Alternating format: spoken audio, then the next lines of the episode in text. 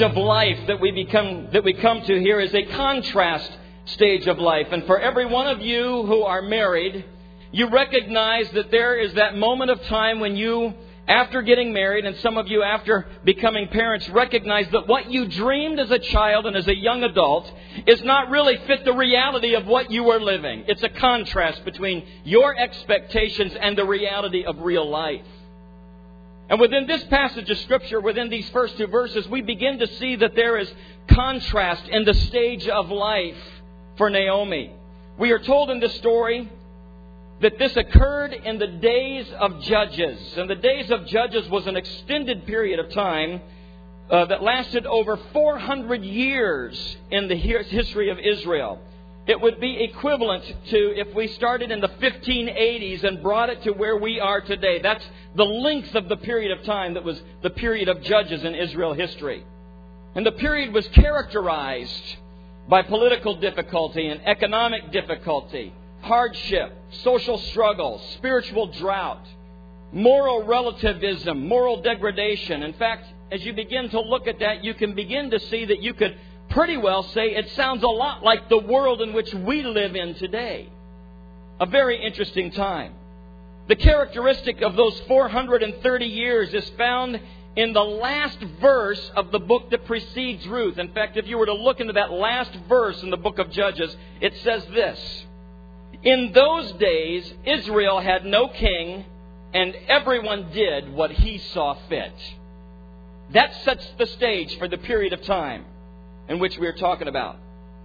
And you begin to say, can God be doing anything in the midst of such incredible turmoil? Can God be at work in our world today, and the kind of turmoil that we see within our world and within our country, and the turmoil we see our own state in? And I want to tell you something. Yes, He can.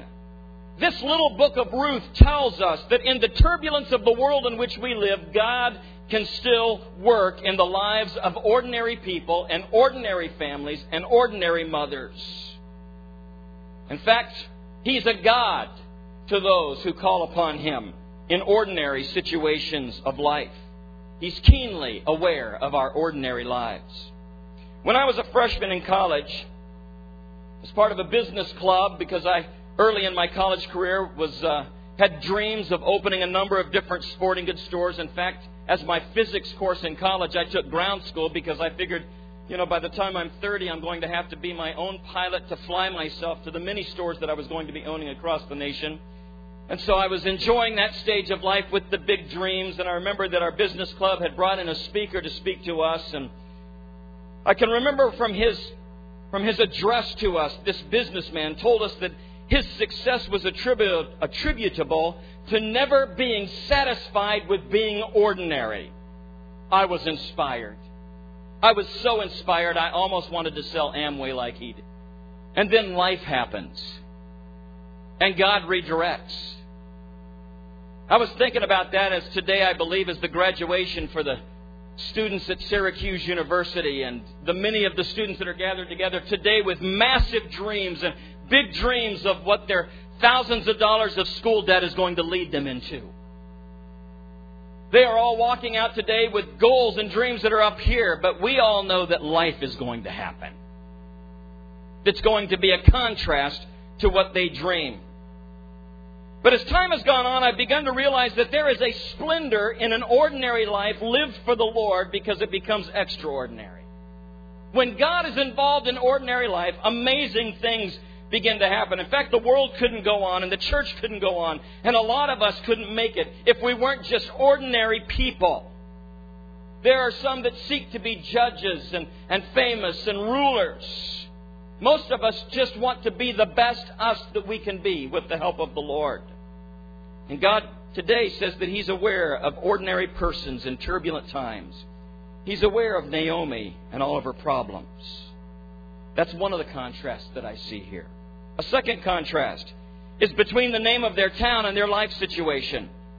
The name of the town where they were from is Bethlehem, and it literally means in Hebrew, house of bread. In fact, Bethlehem was the area that would be the Kansas of Palestine. It was the place where they would grow the wheat and the barley, and it was the breadbasket of their area. And yet the place that was known as the house of bread, the Scripture tells us, was empty. There was famine in the land. This speaks to me that there are times in life where what has proved to us in the past to be splendid resource, in certain times will become empty and we will not be able to count on it any longer. There are those of you that know what I'm talking about when things that have been real to you and alive to you and provision to you have dried up, when jobs change and things that look so promising initially changes before your very eyes and you begin to realize that you're in a contrast in life. Some would look at the book of Ruth rather judgmentally and say, well, the reason why there was famine is in, in, in Ruth is because somebody wasn't trusting God. But I want to tell you something. Not every famine that comes into life is as a result of somebody doing something wrong. Sometimes there's famine in life because God wants to lead us through those stages. Sometimes there's famine in life because God wants to teach us things. Most famine in life is not a result of sin or a situation that we are being punished by God for something. In fact, as you begin to look at Ruth, you can begin to see that it perhaps may be that somewhere in Moabite land there was a young woman whose heart was reaching out for God, and God allowed a situation to take place to be able to reach her. We may not always know why God is turning a house of bread situation into a famine or allowing us to experience famine, but that's a contrast, and it's a very real contrast between oftentimes our expectations of walking with God and the real life in which we live.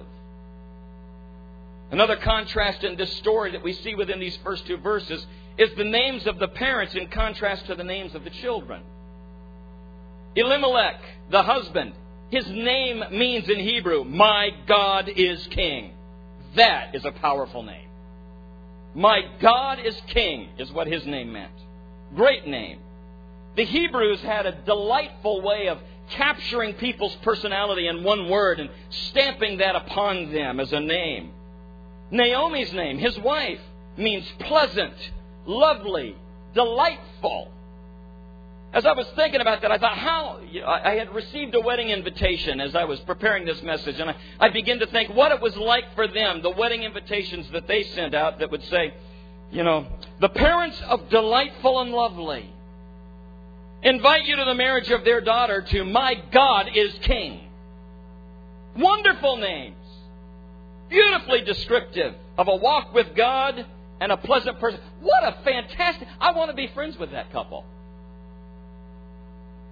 Phenomenal, both in the fact that he represents a spiritual leadership and she represents a personality that just, when you put them together, seem like the perfect family.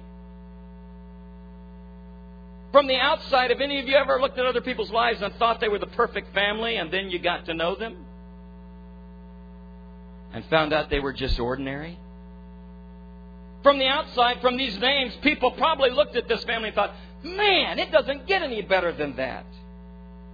And so as I did a little research, I said, how then do people with such beautiful names give names to their children that are so completely opposite?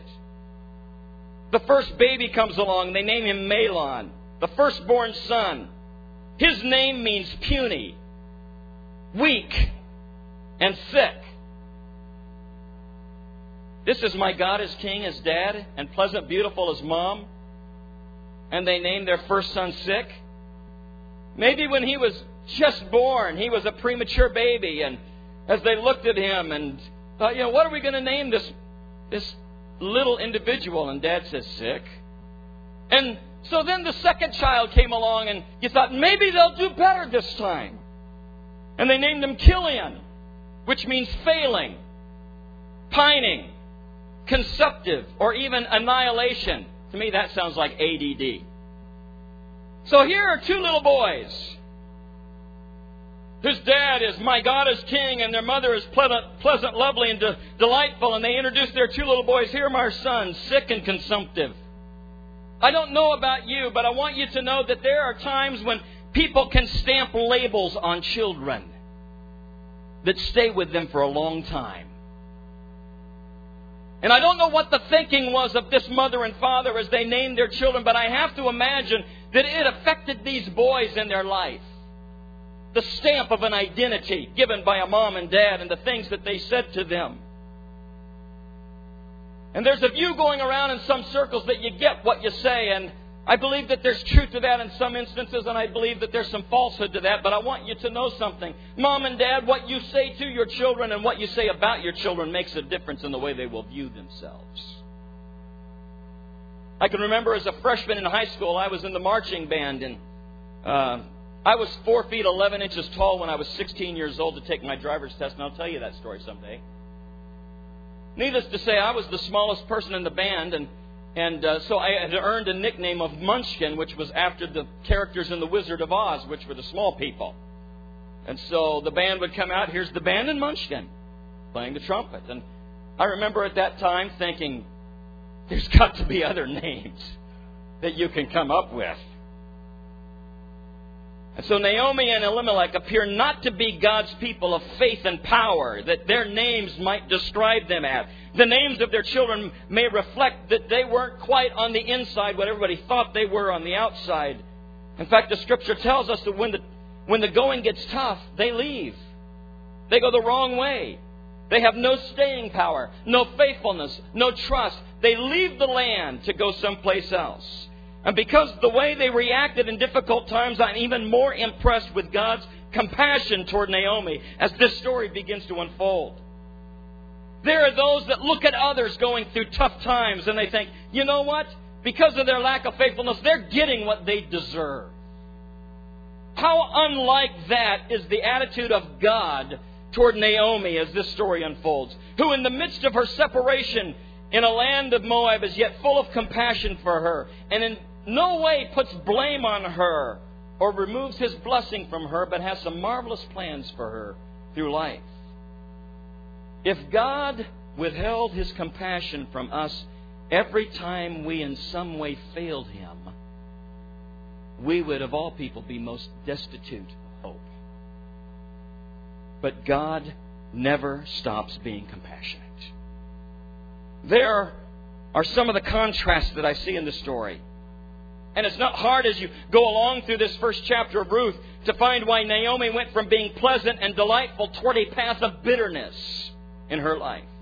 Which brings us to the second stage of Naomi's life here, and perhaps yours as well, and that's the chaos stage of life. There are several circumstances in Scripture that tend to incite or awaken bitterness in Naomi's life. The first, I think, takes place when she's forced to move. For a lot of wives and mothers, that can awaken things, especially if her husband comes in one day and announces, we're moving. That can be tough, to be plucked away from family and friends. And probably Bethlehem was the place where generations of her family had grown up. It had been home. She knew everybody. She knew everything. And to suddenly be removed from that when he says, we've got to go. There's nothing here for us anymore. And now she's separated and placed in an alien culture that can produce some feelings of bitterness within her. Having to suddenly relocate and dislocate can be one of the things that could have caused her to start on a path of bitterness. And then when she's in the new land, the Scripture begins to indicate to us that that is followed shortly by the fact that her husband dies. An experience which I cannot speak to because I have never had the experience of losing a spouse, but some of you have. And to know the emotional upheaval of that moment in time of being in a strange land, following those whom you love, and suddenly you're isolated and you're alone, begins to build up within her an attitude of bitterness. The Bible then tells us that that experience then is succeeded by the death of her two sons. Each of them had grown to become men. In fact, the Bible tells us that they had each been married for ten years. And Mahlon and Killian grew up, found wives, got married, but neither of their wives had had any children. And so her sons die, and she's alone, childless and bitter. And she says to her daughters, in chapter one, verse twelve, that in addition to that, she has now passed the age of mothering. She says, there is no potential now for me to have any more children. And that, of course, was something that was very treasured in Hebrew society. And we still treasure children today. And finally, her bitterness finds itself in an expression against God as you can begin to see the pattern building. As many times, bitterness and heartache and things that we didn't expect and chaos in our ordinary lives. Oftentimes, even people that know the Lord turn their attention and say, What have I done wrong and what have I done, God? This is your fault. You are doing this to me. And we see in chapter one, verses eleven through thirteen, it says, But Naomi said, Return home, my daughters. Why would you come with me? I am going. Am I going to have more sons who could become your husbands? Return home, my daughters. I am too old to have another husband. Even if though there were still hope for me, even if I had a husband tonight and gave birth to sons, would you wait until they grew up? Would you remain unmarried for them? No, my daughters. And then she says this, It is more bitter for me than for you, because the Lord's hand has gone out against me. As Naomi within this scene grabs her two daughters-in-laws under her arms and begins to kiss them and tell them, It's time for you to go. There's no hope in staying with me. My life is destroyed. I'm full of bitterness. God's turned against me. Go your own way and maybe you can make it on your own. She says, It's more bitter for me because the Lord's hand is against me, even though those two girls also knew what it was like to lose their husbands. But Naomi felt God had turned against her. It's often the case that when we take our circumstances in life and attribute them to God, many times we blame God for things that are unfair or unjust. I remember George Wood telling a story one time about a pastor in a college town in Massachusetts, and there was a man in his church that had been speedboat racing on the ocean, and after the race was over, he took his five children out in that boat, and they went out there to see how fast the thing would go, and he hit a wave and it overturned. He swam to his children and put a rope around each of them and tied them to him and had about a mile to swim to the shore. And after towing them and working with all of his energy to get them to shore, it was discovered that all five of those children had drowned. He went to his pastor and he said to him, How can God do this to me? How can this be God's will? And the pastor very sternly but in love replied, God's will was for you to provide them life jackets in the boat. Many times we blame God unjustly for things that are our responsibility. I was listening to the radio this week about a parent that had painted their son's room the color that he wanted, and he locked himself in the room and took his dad's hammer and a screwdriver and began to punch holes all through the wall. When the parents finally got in, they asked what every parent does, Why did you do this? And the boy says, I asked God and he didn't say no. I asked God and he didn't say no. God gets blamed for a lot of things that he doesn't do. That's kind of where Naomi is in this. In fact, if you turn to chapter one, we begin reading in verses nineteen through twenty-one, and it said, So the two women went on until they came to Bethlehem. And when they arrived in Bethlehem, the whole town was stirred because of them. And the women exclaimed, Can this be Naomi? And she says in verse twenty some very interesting words. Don't call me Naomi, she told them. Call me Mara, because the Almighty has made my life very bitter. I went away full, but the Lord has brought me back empty. Why call me Naomi? The Lord has afflicted me. The Almighty has brought misfortune upon me.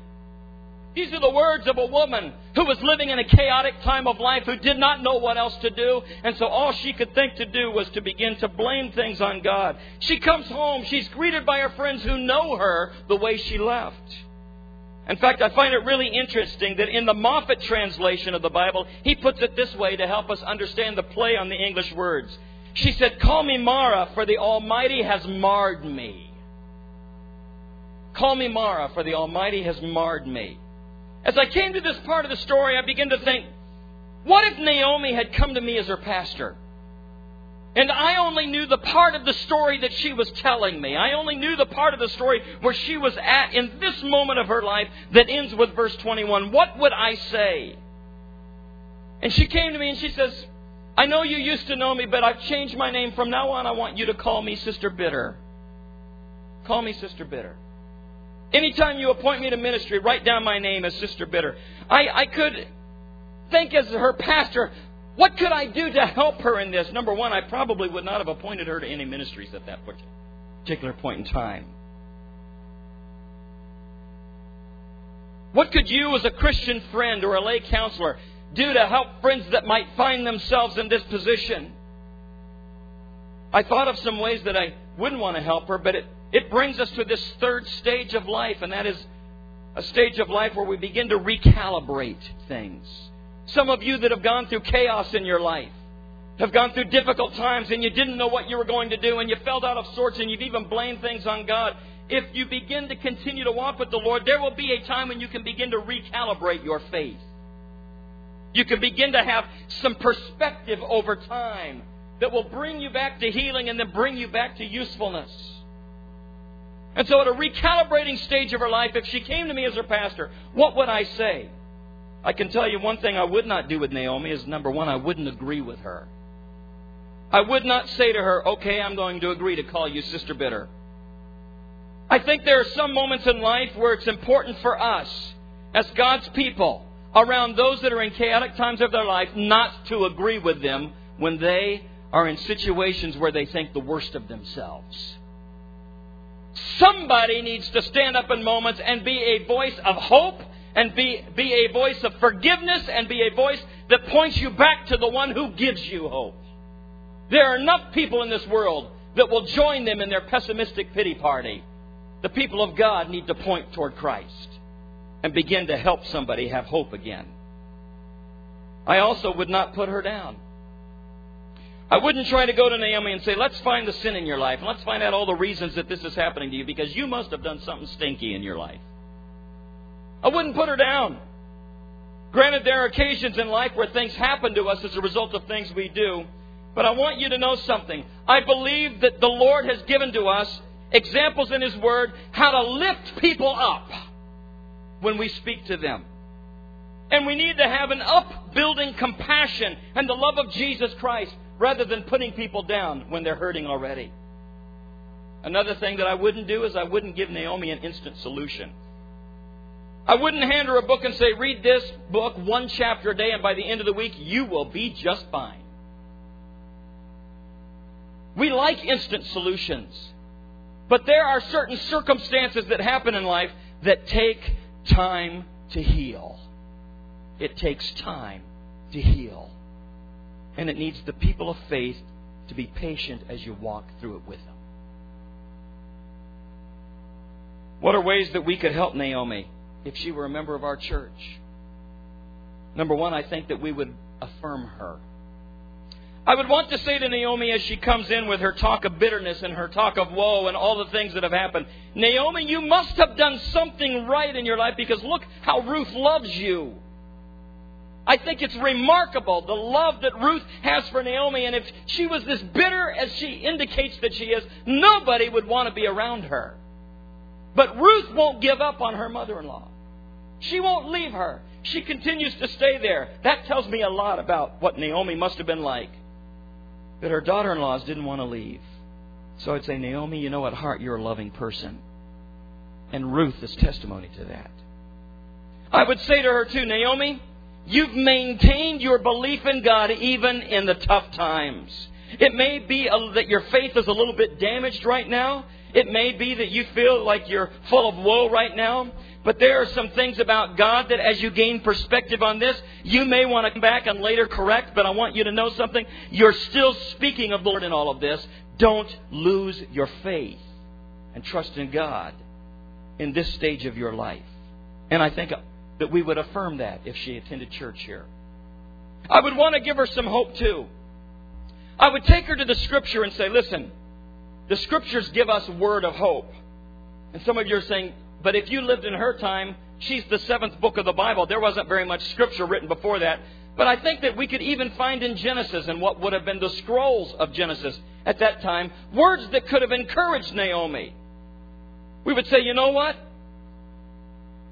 Naomi, in Genesis chapter forty-two, verse thirty-six, there's an incident out of Jacob's life. He had lost years ago his son Joseph that he thinks is dead. A famine has come on the land. He has sent ten of his remaining eleven sons into Egypt to secure grain. They've come back with him of a story of the master who holds all the grain and have taken the older brother hostage and said they won't let him go unless we bring the youngest son with us.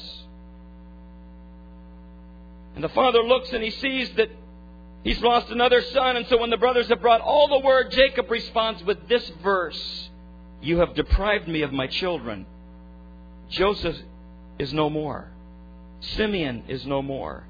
And now you want to take Benjamin.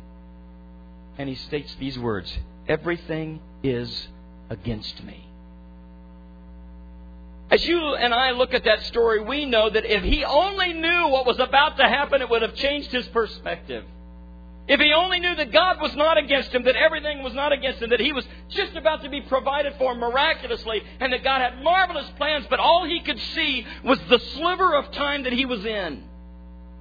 Sometimes you and I get caught up in the sliver of time that we are in, and we lose the perspective, and we think that God is against us when actually He's working out a plan that is far greater than you can imagine if you just stay faithful through the hard time to see what God has on the other side.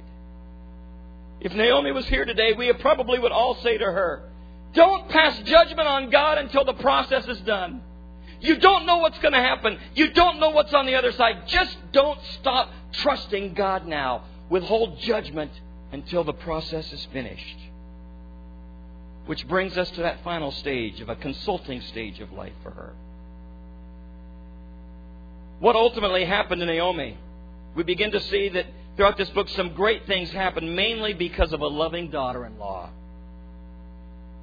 Her daughter-in-law Ruth goes out into a field and manages to hit the right field on the right day and meet the right person. And isn't that just like God, that through ordinary circumstances and even in moments of famine and even in the hard, hardships, He leads you to places where He can provide for you in some very unlikely ways. Boaz, the owner of the field, takes a liking to her. And at the end of the day, he makes sure that she's got enough grain from the pickings to take home. And as you read this story, you're going to find that some very interesting things take place. In fact, the Bible tells us that she had an ephah of grain. Now, an ephah is about twenty-two liters. In other words, walking behind people that were harvesting, she was just reaping what was left behind. She managed, as a picker, to pick five gallons of grain. An amazing amount for somebody who just gleans.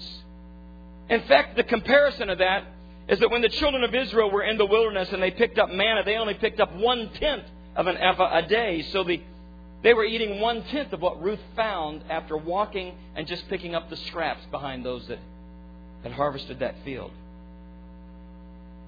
And in verse twenty, she looks at Naomi as she comes back and she heard the story of what Boaz had made possible. And she says, look, the Lord bless him. The Lord has not stopped showing kindness to the living and the dead. Now, to me, this is intriguing insight into Naomi. It indicates that with all of the bitterness that she had experienced in life, she was ready to reassess and change her views. She was recalibrating what she thought of God based on the new things that were happening within her life. She was ready to move on and refocus on the future and not simply dwell on the past and on how hard things have been, but on what God could do to lead her. When Ruth returned, after all, she could have said to Ruth, well, that's just a fluke. She could have said to Ruth, you're just lucky. She could have said, I wouldn't go back to that field because if Boaz gave you that much grain, he's got some other things on his mind besides just feeding you. That man's up to something. She could have been very bitter and angry and, and looked at everything through a rotten lens. She could have been extremely negative, but instead she was positive. And she, by the way, makes this mistake about God that so many of us make. And that's singling out experiences and judging God by that experience alone. When her sons die and all is taken from her, she says, God has turned against me. But the minute Ruth comes home with five gallons of grain, she said, the Lord is for me. Everything changed. She judges God by what at that moment is happening and within her life. I would call her a young Christian or immature because the longer we walk with God, the more we begin to recognize you can't judge God by every experience in your life.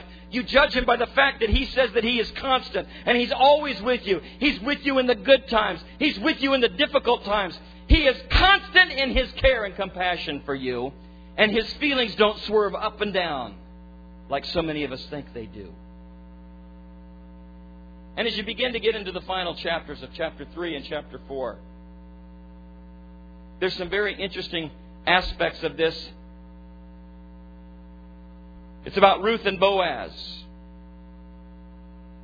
Naomi says, listen, this man has some interest in you. And because of something called the kinsman redeemer, it meant that Boaz, as a relative who was probably as old as her father-in-law, you get that sense from, from the reading of Scripture that he was a generation older than Ruth was, that Naomi begins to consult her and give her some advice on what she can do to make her life better. So this is completely within the law. It's completely appropriate. But I want you at the end of the day to go to where he is threshing grain.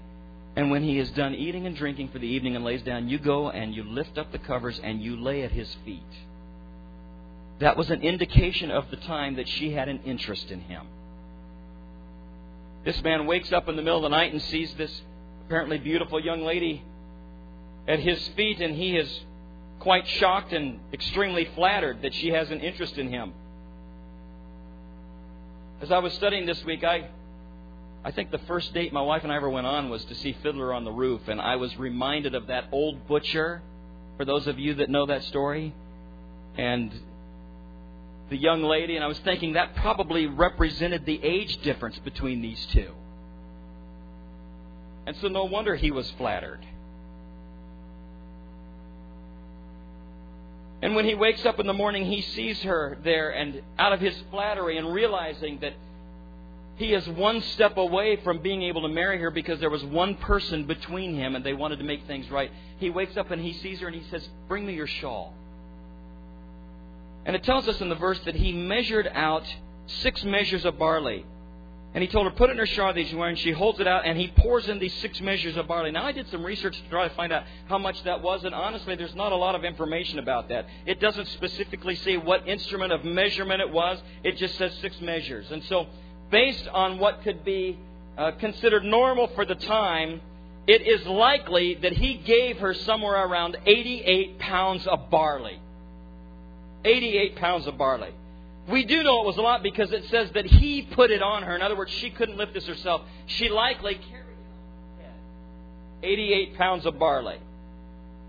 And so you picture that she comes back with this sack of eighty-eight pounds on her head. And as she's walking back, she says to Naomi, "He loves me. He gave me eighty-eight pounds. And as I thought about that, aren't, aren't cultures interesting in their signs of love? Today women like jewelry. Then they liked grain and had to carry it themselves. But apparently Ruth was a little bit worried about how all this was going to go, and as a young lady and, and uh, uh, began to express concerns to her mother-in-law. And her mother-in-law began to give her some very good advice because she had reached a stage where she was worth listening to because she'd had some experience in life. And she says, "Listen, sweetheart, here's what I want you to do. I can tell any man that gives you eighty-eight pounds is interested in you. In fact, he is so motivated that," she says, "wait, my daughter, until you find out what happens, because this man is not going to rest until this matter is settled today. You're not going to have to wait long to find out what's about to happen." And at the end of the book of Ruth, it tells us the blessing that comes to Naomi. Ruth and Boaz marry. The Lord enables Ruth to conceive. She gives birth to a son. The women say to Naomi, who's now the grandmother, "Praise the Lord, who this day has not left you without a kinsman redeemer. May he become famous throughout all Israel. He will renew your life and sustain you in your old age. For your daughter-in-law, who loves you and who is better to you than seven sons, has given birth." Now, we rush by that scripture, but there is a lot of meaning in that verse. A lot of meaning. That is one of the most incredible compliments that any culture could give to Ruth and to Naomi. To say to her, "Your life may have been tough, but God was working things out so that ultimately," because seven sons would have been considered a perfect family at that time,